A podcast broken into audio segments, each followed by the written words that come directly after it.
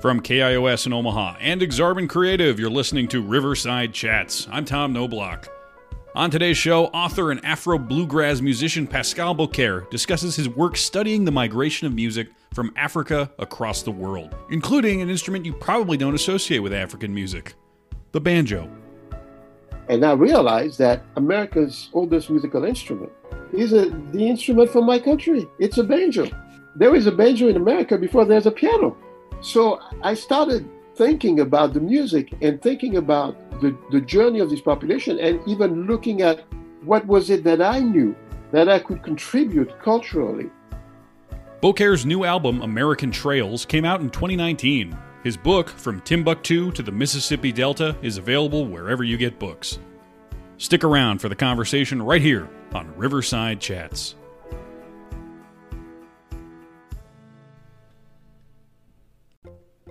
And welcome to Riverside Chats. I'm Tom Noblock, and today I have a conversation with Pascal Bokar, musician, author, and professor.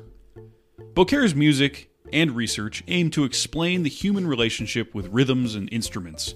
His book, From Timbuktu to the Mississippi Delta How West African Standards of Aesthetics Have Shaped the Music of the Delta Blues, profiles the evolution of sounds across the globe from African origins, including one I certainly didn't associate with Africa the banjo. The banjo is what I typically think of when I think of country music or folk music, right? Which kind of brings me to the next point, which is Bokar is not from the Midwest. In fact, he grew up in Africa. But his theories on the way culture in the center of countries create a specific sound has some interesting implications for us here in Nebraska. He's thought about the Midwest, or the center of the country as he calls it, and I'm excited to share what he thought about with you. You can check out Pascal Bokar's music and his new album, American Trails, and you can get his book wherever you get your books. Here is our conversation. I'm, I'm ready for your minefield. okay. well, so you've done a lot of stuff. I mean, you've got music, you've got the book, uh, you are a doctor, you have, I mean, an instrument in your hands. So you had it a second ago.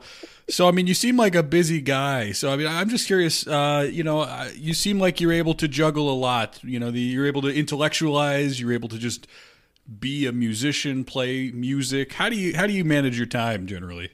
Uh, well, thanks for having me. Um, I don't really manage my time. Uh, my time manages me. so what that means is that I uh, run from one one fire to another. You know, because uh, I do I teach at the University of San Francisco in the Performing Arts and Social Justice Department so with the COVID nineteen, we had to reframe completely and go from in person to Zoom. I mean, Zoom has become my best friend. um, and then uh, I have a jazz club uh, that got shut down by the governor of California. Uh, so we had to manage that process. Um, and then we had to uh, do the finals for the students at the college, and then we had to figure out what's next. So um, I'm a musician. My uh, I was supposed to be on the road. Uh, we uh, we everybody's sitting down, and uh, but uh, that gives me an opportunity uh, to actually think, which is really a, a luxury. And also, I started my third book, which is a book that is sort of a survey and overview of uh, the variety of uh, traditional music and contemporary music on the continent of Africa. So I'm looking at the west part, the north part, the eastern, the central, and the southern part. You know, I've always been fascinated by the center of the country. And I think you're almost at an equal, equidistant point between both coasts, more or minus uh, 100 miles. So it's what, great to be with you. What's what's the fascination that you have with us? Because most people just could not care less. You know, they hear they hear Nebraska and they immediately think, you know, eh, not you know, nothing exciting happening there. And uh, no, it's it's actually I think, you know, um, when we try to study customs and we're looking at uh, social cultural influences, the center of the country is always the part where you are going to be as close to the original thoughts of um, what makes the DNA of the nation. And that's true of every nation.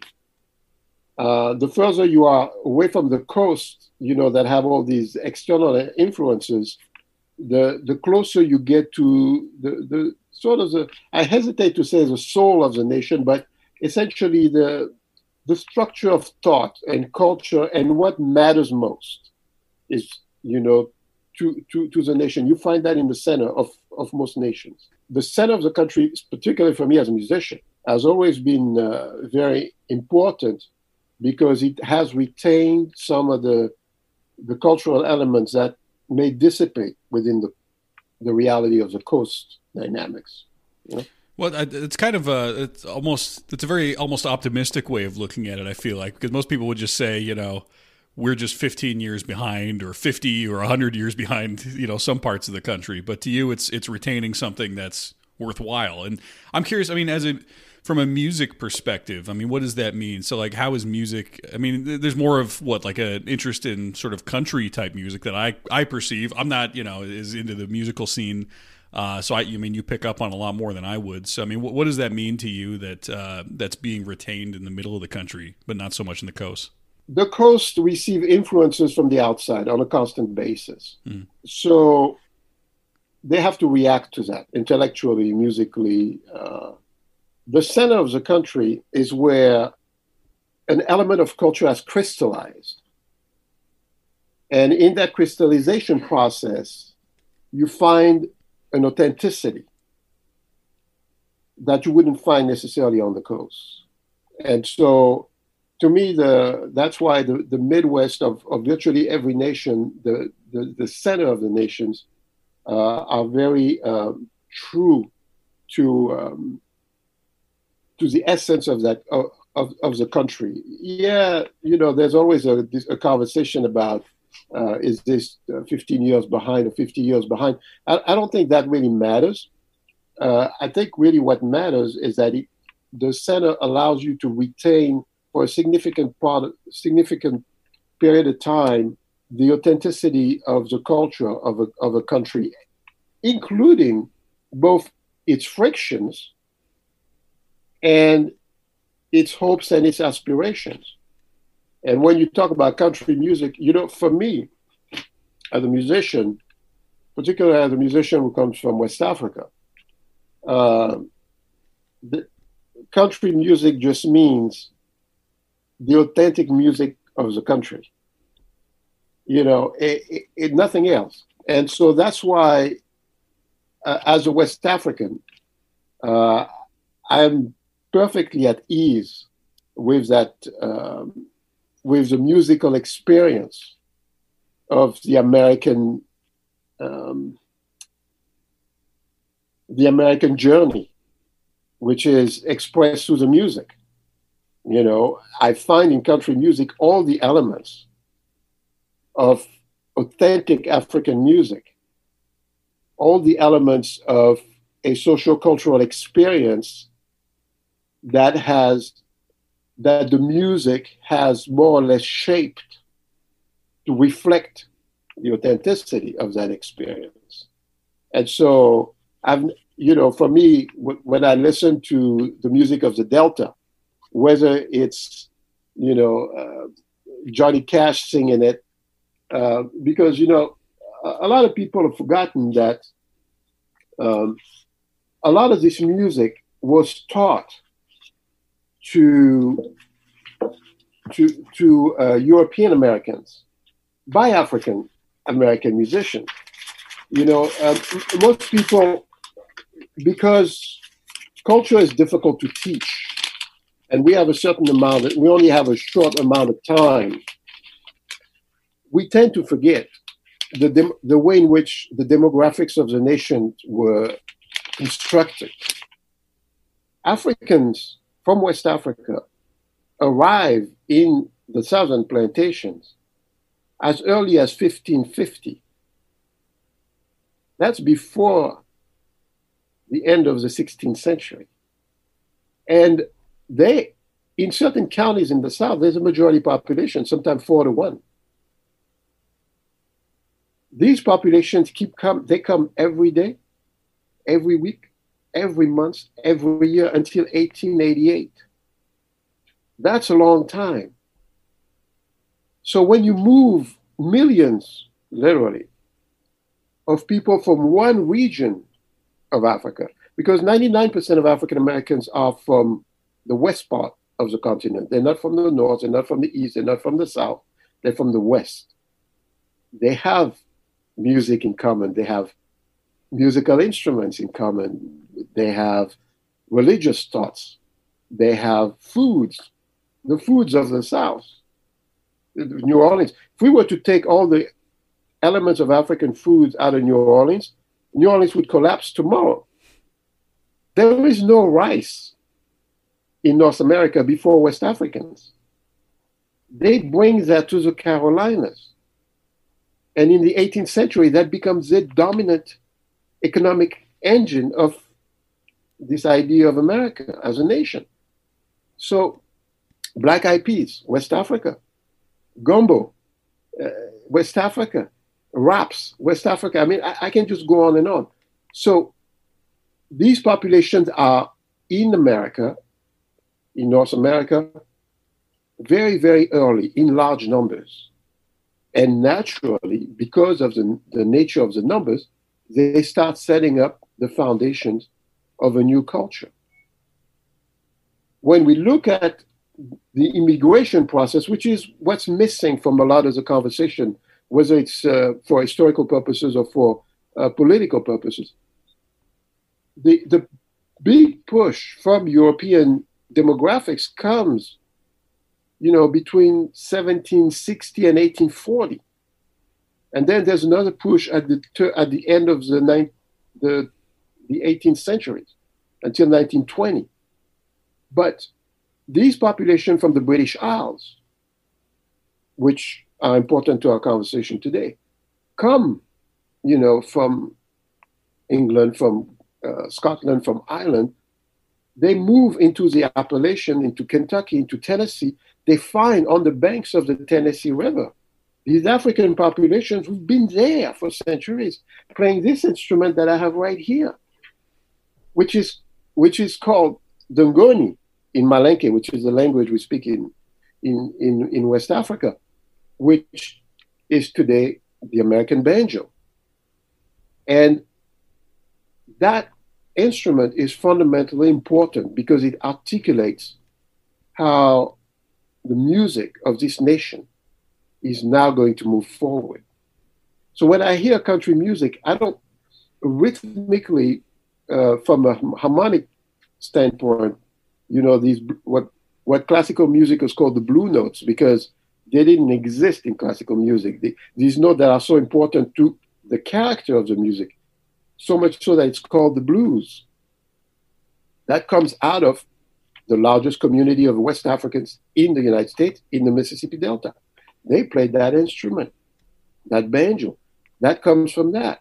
So if you think about it chronologically, you realize that it makes sense. When these Irish populations move into te- the, into Tennessee and they find the African population playing the banjo, well, what happens? They integrate these colors, the instrument, into their own Celtic heritage to create something that's authentically American, which is which is what we call bluegrass. So, so John, Johnny Cash, you know, and, and then I'll be quiet for a minute. Johnny Cash was taught by an African American musician called Gus Cannon. Uh, the father of bluegrass, Bill Monroe, by a, a, a great musician by the name of Arnold Shultz, African American. I mean, so you have a history. A.P. Carter, the great patriarch of the Carter family, so important to, to the foundation of country music.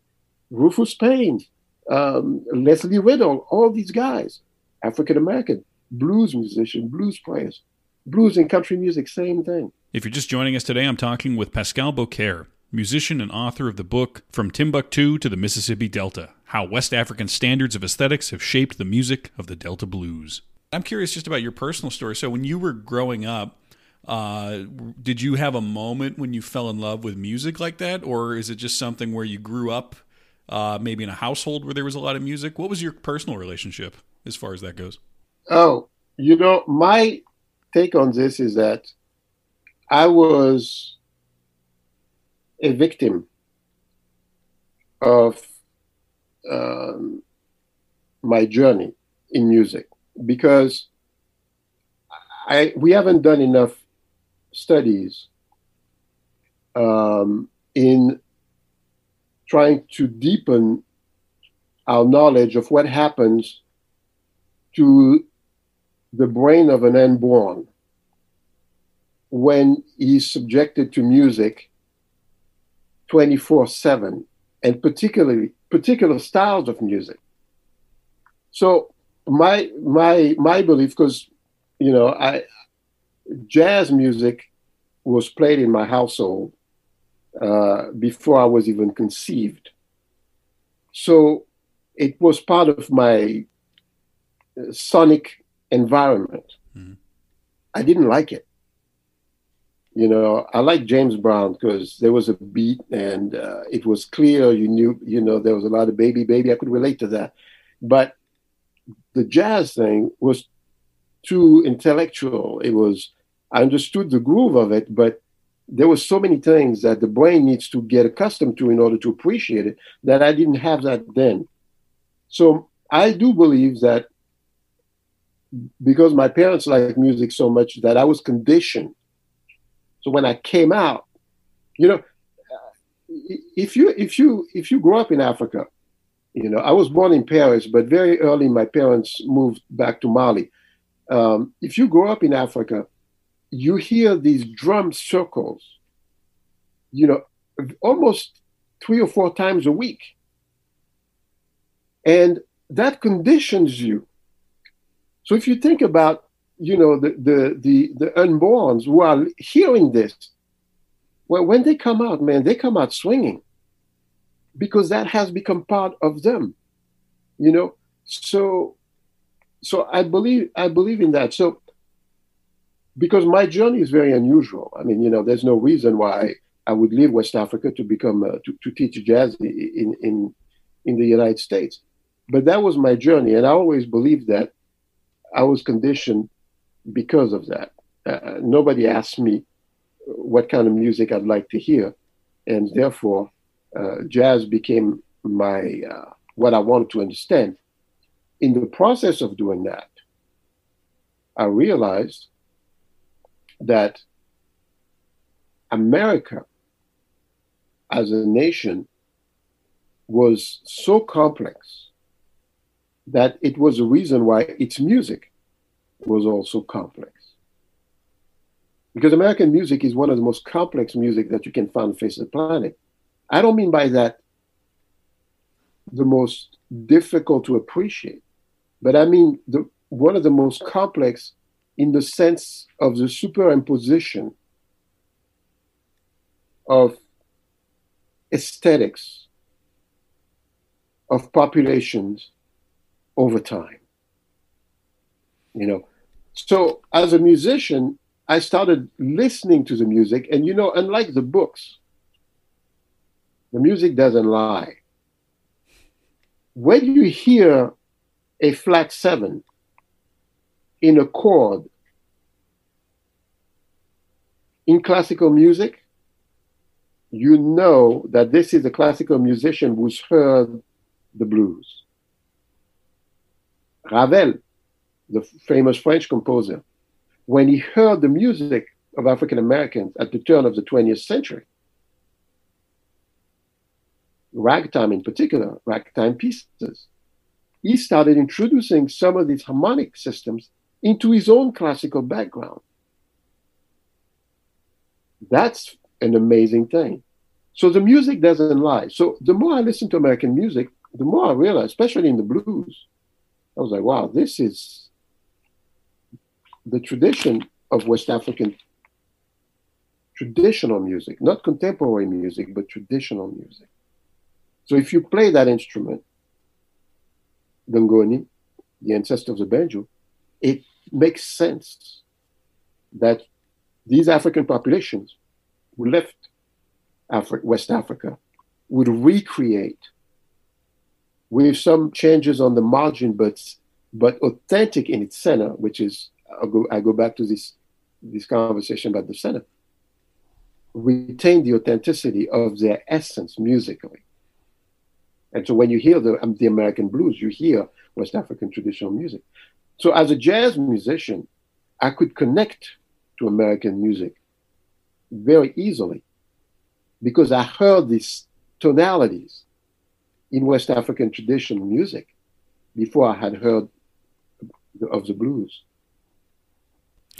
Where did where did the impulse though to I mean to understand it that deeply and that intellectualize to intellectualize it like that? I mean because some people would want to understand why it works or understand it just on the level of how it impacts them when they hear it. But I mean you you're adding this other element to that. So I mean how, what was your journey as far as that goes? So the intellectualization process came from the fact that you know um, again um, my grandmother was a teacher. My mother was a teacher. My father was not a teacher, he was a businessman, but he was very intellectually savvy and interested. And so, two things created that th- those question marks. First, coming into the United States and having to deal with racism forced me into looking at the contributions of people who look like me to the history of this nation. To, so I took it where I knew it, to the music. And I realized that America's oldest musical instrument is a, the instrument for my country. It's a banjo. There is a banjo in America before there's a piano. And so, so I started thinking about the music and thinking about the, the journey of this population and even looking at what was it that I knew that I could contribute culturally to this story I, you know, originally I came to the U.S. I wanted to be a great jazz guitar player. I didn't have uh, great ambitions. You know, I I wanted to be good enough so that I could be in Las Vegas in one of the big bands. You know, uh, the highlight would have been to be in the big band playing for Sammy Davis or Frank Sinatra and marry the cocktail waitress. That was it. But when I started looking at this art form that we call jazz, and I realized the complexities of this music and how this music had lifted this nation, namely the USA, to the status of a cultural superpower. I said to myself, man, this is a people's contribution that really has never been identified, codified, and academically taught. You know, so I, I, was looking around because the first jazz festivals were in Europe. They were not in America. Jazz was born here in the United States. It is European scholars, Jean Paul Sartre, Simone de Beauvoir, all these intellectuals who told white Americans, stop playing classical music. You have an art form. You need to go on the other side of the tracks because we Europeans, we created the trumpet. Americans didn't create the trumpet. But when Armstrong or King Oliver plays the trumpet, that becomes a standard of reference now, even for us Europeans who created the instrument. And European scholars started making all these correlations. They were like, we invented the piano. But after you hear Art Tatum and all the masters of the Harlem Renaissance, and you hear this music called ragtime, ragtime, by the way, which is nothing but the syncopation of the banjo. You know how in rock and roll or in blues it goes like dung dung dung dung. Mm-hmm. This is what African Americans are going to replicate on the left hand of the piano to create a brand new style that we call ragtime. But when European scholars who are masters of classical music heard that, they stopped playing their classical music of Wagner, and even Stravinsky started playing ragtime music. And I was telling you, Ravel started to introduce elements of blues harmonies into classical music. That's in the 20s. In the 40s, the British kids from London forgot the, the classical music of, of England, the music of Handel. They said, oh, forget this. We're going to go and learn the music of the Delta. And you listen to band, from the Beatles to the Rolling Stones, from Muddy Waters and and um, oh, that other giant um, whose mind whose name escapes me, but but that whole group, European scholars and then European kids started looking at the music coming from this side of the Atlantic and saying, we want to do this. There is something about this music that speaks to us. And naturally, as a musician, I started looking at that. If you listen to the, if you're interested in the blues, you listen to Muddy Waters, you listen to Robert Johnson, you listen, listen to, to Howlin' Wolf, you listen to Son House, you're like, whoa. You know, you listen to Johnny Hooker, you, you say, you're hearing things of Africa. These people may have left Africa, but Africa's never left them. And then you listen to the music of the young European American musicians or the young British musicians who go back, who go to the, the masters of, of, of this school of music, and you realize, wow, these guys are studying Muddy Waters. Led Zeppelin studied these masters. They, they talk about it. The Rolling Stone, the same. Chuck Berry. They studied all these guys. And you're like, well, wait a minute. There is an enormous wealth of culture and knowledge in this country. One of the most advanced British band called Pink Floyd was such a cult that the name of that band is a composite of the name of two giants of the of the blues music of the of the Delta, Pink Anderson and Floyd Council. Pink Floyd. You were only part of their community of musicians if you knew where the name came from. That's how deep these kids were into the music. So I realized that there's a lot of things that musicians know, but they don't write books. And being a jazz musician, it was always like, you know, well, you're not a doctor, you're not a lawyer, you're a jazz musician. Uh, man, you you can't ask for any girls in marriage to her parents when you're a jazz musician. You know what I mean? Nobody wants that in their household. Now, if you're Frank Sinatra, that's different. But, you know, by and large, that's not a profession, right? And yet, that's one of the hardest art form to express properly. And so I said to myself, you need to go back to school and get some degrees.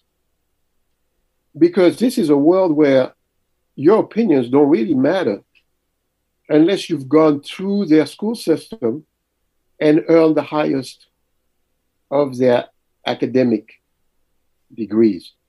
So I have a doctorate, which means that I've been brainwashed properly. It also means that I know the method. Because ultimately, that's what it boils down to. And once I understood the method, the academic method of telling a story, then I wove that into my own African style of storytelling, which is long, as you can tell. But there's also an element of method, meaning that you can, you learn to connect the dots. And so I said, I need to become a doctor so that I can write this story in a way that's cohesive, in a way that makes sense, but more importantly, to fill a gap because when I was teaching jazz, all the jazz books talk about this art form being born in New Orleans, which is not completely false, 1865 moving forward. Well, what happens between 1550 and 1865? Well, what happens is that that's actually the most important part because that's the building of the foundation of an American thought with respect to culture and expression of culture. I'm talking today with Pascal Bokar, whose new album American Trails came out in 2019. He also has a book out called From Timbuktu to the Mississippi Delta How West African Standards of Aesthetics Have Shaped the Music of the Delta Blues. Stick around for the rest of the conversation right here on Riverside Chats. Wherever or however you're listening to this podcast right now, you should take a moment and check out Stitcher. For those who don't know, Stitcher is a free podcast app for iPhone and Android and home to over 260,000 podcasts. Stitcher also has smart recommendations, playlists, a car mode, even a sleep timer. While the Stitcher app is free to use, they also offer a premium subscription called Stitcher Premium that has exclusive bonus episodes from top shows, exclusive shows from top hosts, and ad-free listening all for only $4.99 a month or $34.99 a year. Like pop culture, you can listen to exclusive bonus episodes from Getting Curious with Jonathan Van Ness or LeVar Burton Reads, plus get early access to episodes of The Dream, plus many more on Stitcher Premium. Go to Stitcher.com slash premium to sign up today and use promo code Riverside on the monthly plan to get your first month free. And welcome back to Riverside Chats. Today, my guest is Pascal Bokar, musician, author, and professor. His new album, American Trails, came out in 2019, and he also has a book out called From Timbuktu to the Mississippi Delta How West African Standards of Aesthetics Have Shaped the Music of the Delta Blues. Here's a bit of his song, I Can Tell, from the new album. And here is the rest of our conversation.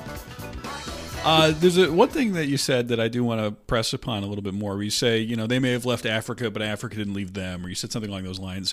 So, I mean, is there something I don't know, instinctual? Is there something neurological? What is it about this music that that explains how it transcends so many cultures, or that so many people across the world continue to resonate, or the music resonates when they hear it? Oh, that's a complex question, and I don't think we have enough time. But let me try to summarize my answer this way. Okay.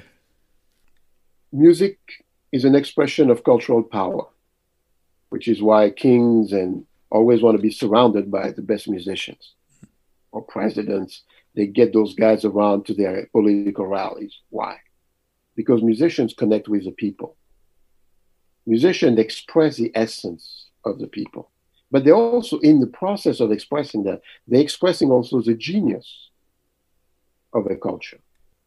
Music being an expression of cultural power that essence that human experience art is the exacerbation of one's cultural sensibility in the case of American music, and particularly in the case of African American music, as a people who was taken away from Africa, who was who found itself in a different land, dealing with different names, being assigned different language.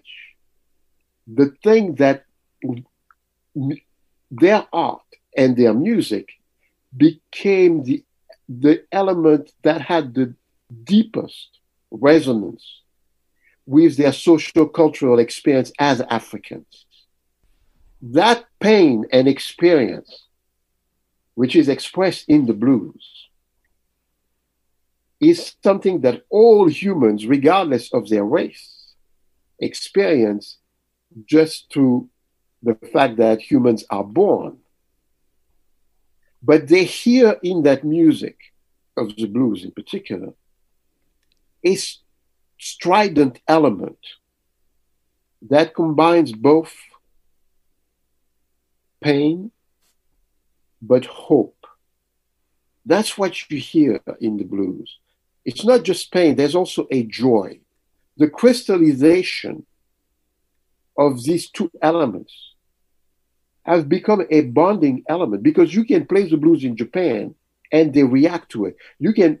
I go to Scandinavia to to to do festivals. They react to it. So there is something in that music because music is an expression of the depth of the human soul. And people relate to that. You don't have to necessarily understand it to feel it. You see, understanding is a function of, you know, do you have the brain power to sort of, no, no. Music is a series of sound wave vibrations. They can, those sound wave vibrations can speak to you without you having to necessarily have the vocabulary to express what it is that you're feeling. And of course, with the world of emotions is a world for which we we're still gathering vocabulary for. Our vocabulary doesn't it, it doesn't is not even close to understanding or to be able to express the realm of human emotions. But music is able to tap into that part of our subconscious as well as our conscious in ways that very often the world gets in the way. That's why some of the best musicians in the world are blind because uh, vision is great and it's a plus, but it's also an obstacle to a deeper knowledge. I, I tell my musician, my, my, my students, you're only concerned about race when you look at racism because you can see. If tomorrow you you can no longer see, you're living in a completely different world where the only thing that's going to matter is how someone makes you feel. And that's what music does.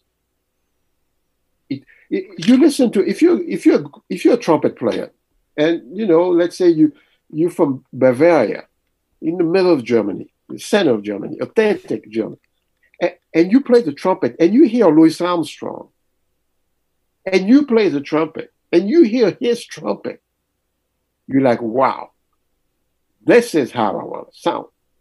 You're not going to try to sound like this because he's black. You're going to try to sound like this because that's the best trumpet sound you've ever heard. And that's what's so important. And that's why music has a way to, to bridge the intellectual gaps, the political gaps, all that nonsense that societies have to deal with within the realm of trying to make a living and trying to pay your bills on a daily basis. You see? I do, well, yeah, I'm able to understand the concept of what you're saying, but at the same time, it's still to me. Uh, there seems like just this magical process when you go from trying to distill these complicated emotions into something that's so accessible for you know people all over the world. And I, I guess I'm not asking you necessarily to try to explain it to me because yeah, we probably don't have enough time for it to really work. But I, I am curious for you uh, to go from sort of you know the the experience without the vocabulary of listening to music into reacting to it to having this deep understanding does it ever get difficult for you to still appreciate some of it i mean just knowing how it all gets put together knowing what it does knowing the magic you know behind knowing the the math behind the magic let's say uh, how has that impacted your relationship with music? Yeah, well, yeah, that that's actually a great question because I there was a time in my life where I listened to a lot of music, and I got to a point where I OD'd, literally, because my brain started to become a computer and saying, "Oh, this is from there, this is from that, this is from this, this is synthesized this way, so forth, and so on," mm-hmm. to the point where I now I'm in the process of digesting. So I don't spend as much time listening. And when I listen to music, sometimes it's difficult for me to to really appreciate it. Uh, I've lost some of that innocence in a way, uh, but I've gained a different understanding and a, and a, a different appreciation for how it's made. So that part remains vital to as a composer, for example, I, I, I just as a as a jazz musician or when I'm when when I'm improvising, you know. Um, but it it certainly has complicated my relationship with music, no doubt. Um, uh, and but because it has complicated my relationship to music, hasn't I have not lost my awe to music because it's like a scientist, you know. Um, the more you know, the more you realize you don't know. The more I listen to music, the more I realize that it's coming from a source that is literally a magical part of the expression of a higher being from which we are just ambassadors and mediocre at that. I don't know if if if I'm making sense. I I think I understand what you're trying to say, but I mean it's it's got to be difficult. Uh, I mean, it's got to be great for teaching, for writing books, but whether it's appreciation of music or even writing music, I just I imagine that by losing some of that innocence, it's still I don't know if it I don't know if it makes it so it's you know I'm sure you don't regret figuring that out, but to some extent there's got to be some nostalgia for the innocence still, right? No, because my awe in the the world of creating music has not diminished. Hmm. It has been it has increased with the knowledge. And it has made me appreciate even more the concept of creativity and, and where it comes from.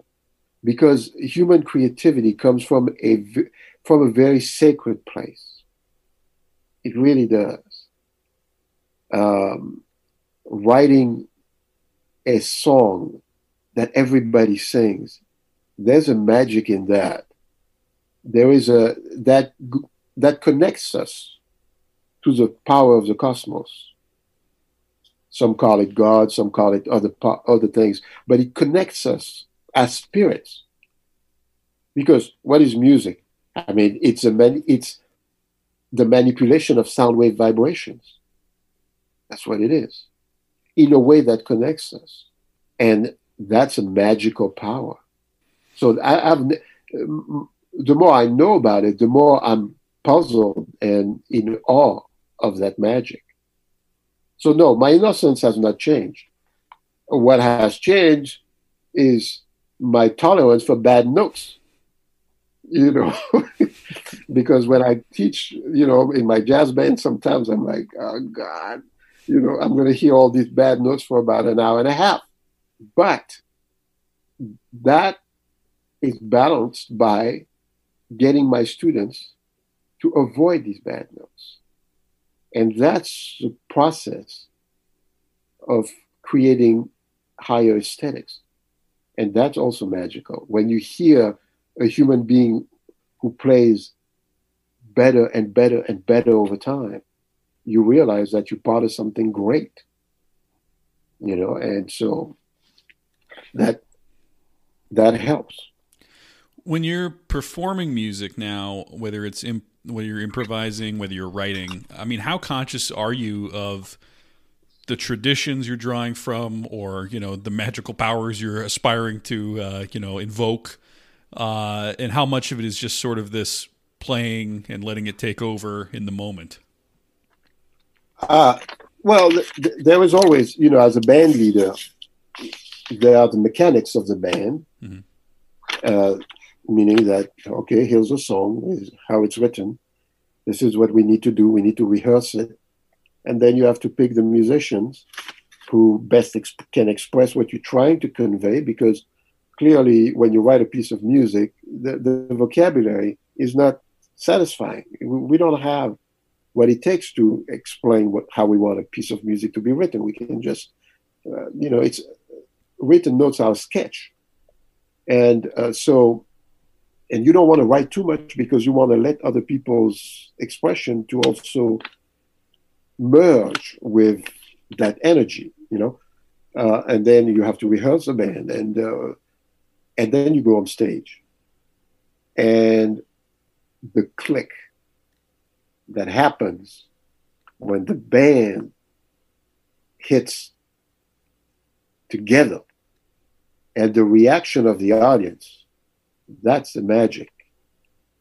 That there is no amount of intellectual knowledge or Cartesian thinking or that can explain that part of the magic.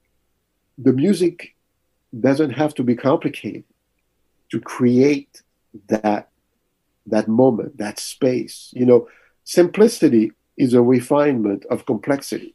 You know, often, you know, and you know, trained musicians, we, we tend to like to do compli- complicated things because that satisfies a, you know, a part of our brains, and sometimes musicians playing certain styles so they look down on others who play style that may not be as um, complex intellectually but but i tell you it doesn't matter how complex you can play.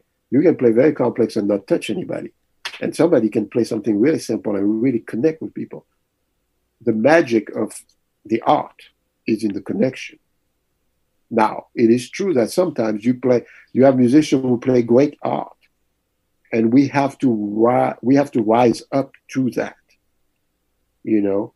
Uh, and i'm thinking about jazz for example. I mean when when the the era of the bebop musicians who they were so ahead you know uh, coming out of the swing bands you know the charlie parker the dizzy gillespie and the the, the Thelonious Monks and those guys were thinkers and they were so ahead that it took literally you know 25 years 30 years for the audiences to start hearing what they were doing. So there's always that part. But one of the reasons why this instrument is magical, again, to go back to the banjo, is because the banjo, that's the instrument of the people of West Africa. It's simple. It has three, four, four uh, strings. It's easy to tune. It's it's fairly easy to play. In West Africa, that's the instrument of the people. There is an instrument which belongs to the royalty. And it's called the kora, K O R A. That instrument has 21 strings. That instrument is not the instrument of the people. You have to be extremely intellectual to be able to tune it, to be able to make it, to be able to, to play the hymns in it.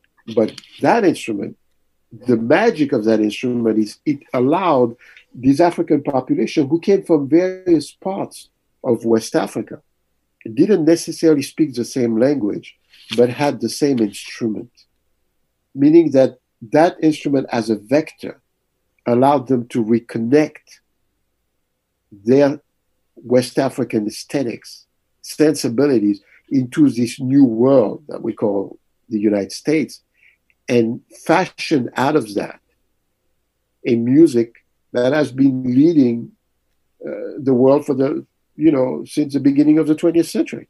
You know, I mean, I, I was on the Fuji channel beaming out of Tokyo, and I was listening to young Japanese musicians who were playing rock and roll and R&B. I mean, that's the music of Chuck Berry and Little Richard. You know, so the connection, and again, which is the reason why I go back to music is an expression of cultural power, but it's also the salvation of the essence of the soul of a nation. You know, and that's why it's so important to people. And that's why music speaks beyond races. You know. And and this is something you're exploring in your new book too, right? You're continuing down this line of the new book that I'm writing is simply trying to provide an academic um, document to talk about the musics of Africa and have it stored in one place. Hmm how big has as big as the continent of Africa is, and we've as many scholars that it we don't have a book on African music. We don't. So somebody has to write it. But I'm taking my time. you know, I, I, you know, I came here. I came to this country to play music, yeah. and then I got saddled with all these things, having to explain the music, having to eh, explain the social, cultural, and political elements of the music have it came to me. I didn't choose it. I, you know i was like really? Do i want to do this or do i want to practice? I really wanted to practice.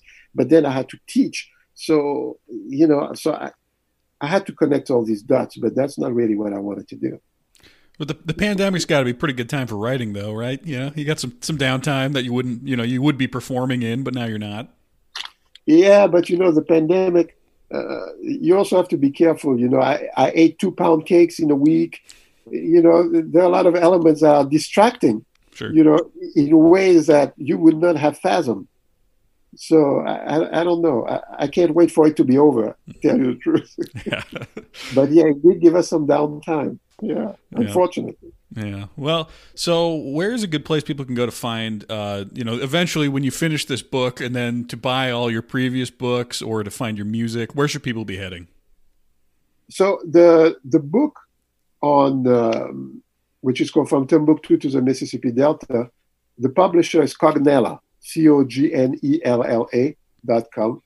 That's a that's a branch of University Reader. That's an academic publisher, mm. so they can find it there.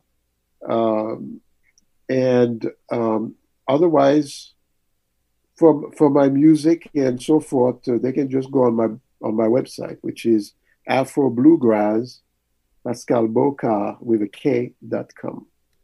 And the name of my band is is Afro, Pascal Bokar Afro Bluegrass. Afro because of this instrument, blue because it's it created the blues, and grass because it's a it's a a combination of grass, bluegrass, and jazz. Because we improvise and we're using the, the language of jazz in our improvisation, mainly bebop. So Afro bluegrass. And I think that's, you know, it makes sense for the music of the nation. Pascal Bokar's new album, American Trails, is available wherever you get music. You can also check out his book, From Timbuktu to the Mississippi Delta How West African Standards of Aesthetics Have Shaped the Music of the Delta Blues. Riverside Chats is produced in conjunction with KIOS and Exarban Creative. Our original music is written and performed by the Real Zebos, and our artwork is done by Ben Matukowitz. You can find our backlog of episodes wherever you get podcasts. Just search for Riverside Chats. I'm Tom Noblock. Thank you for listening.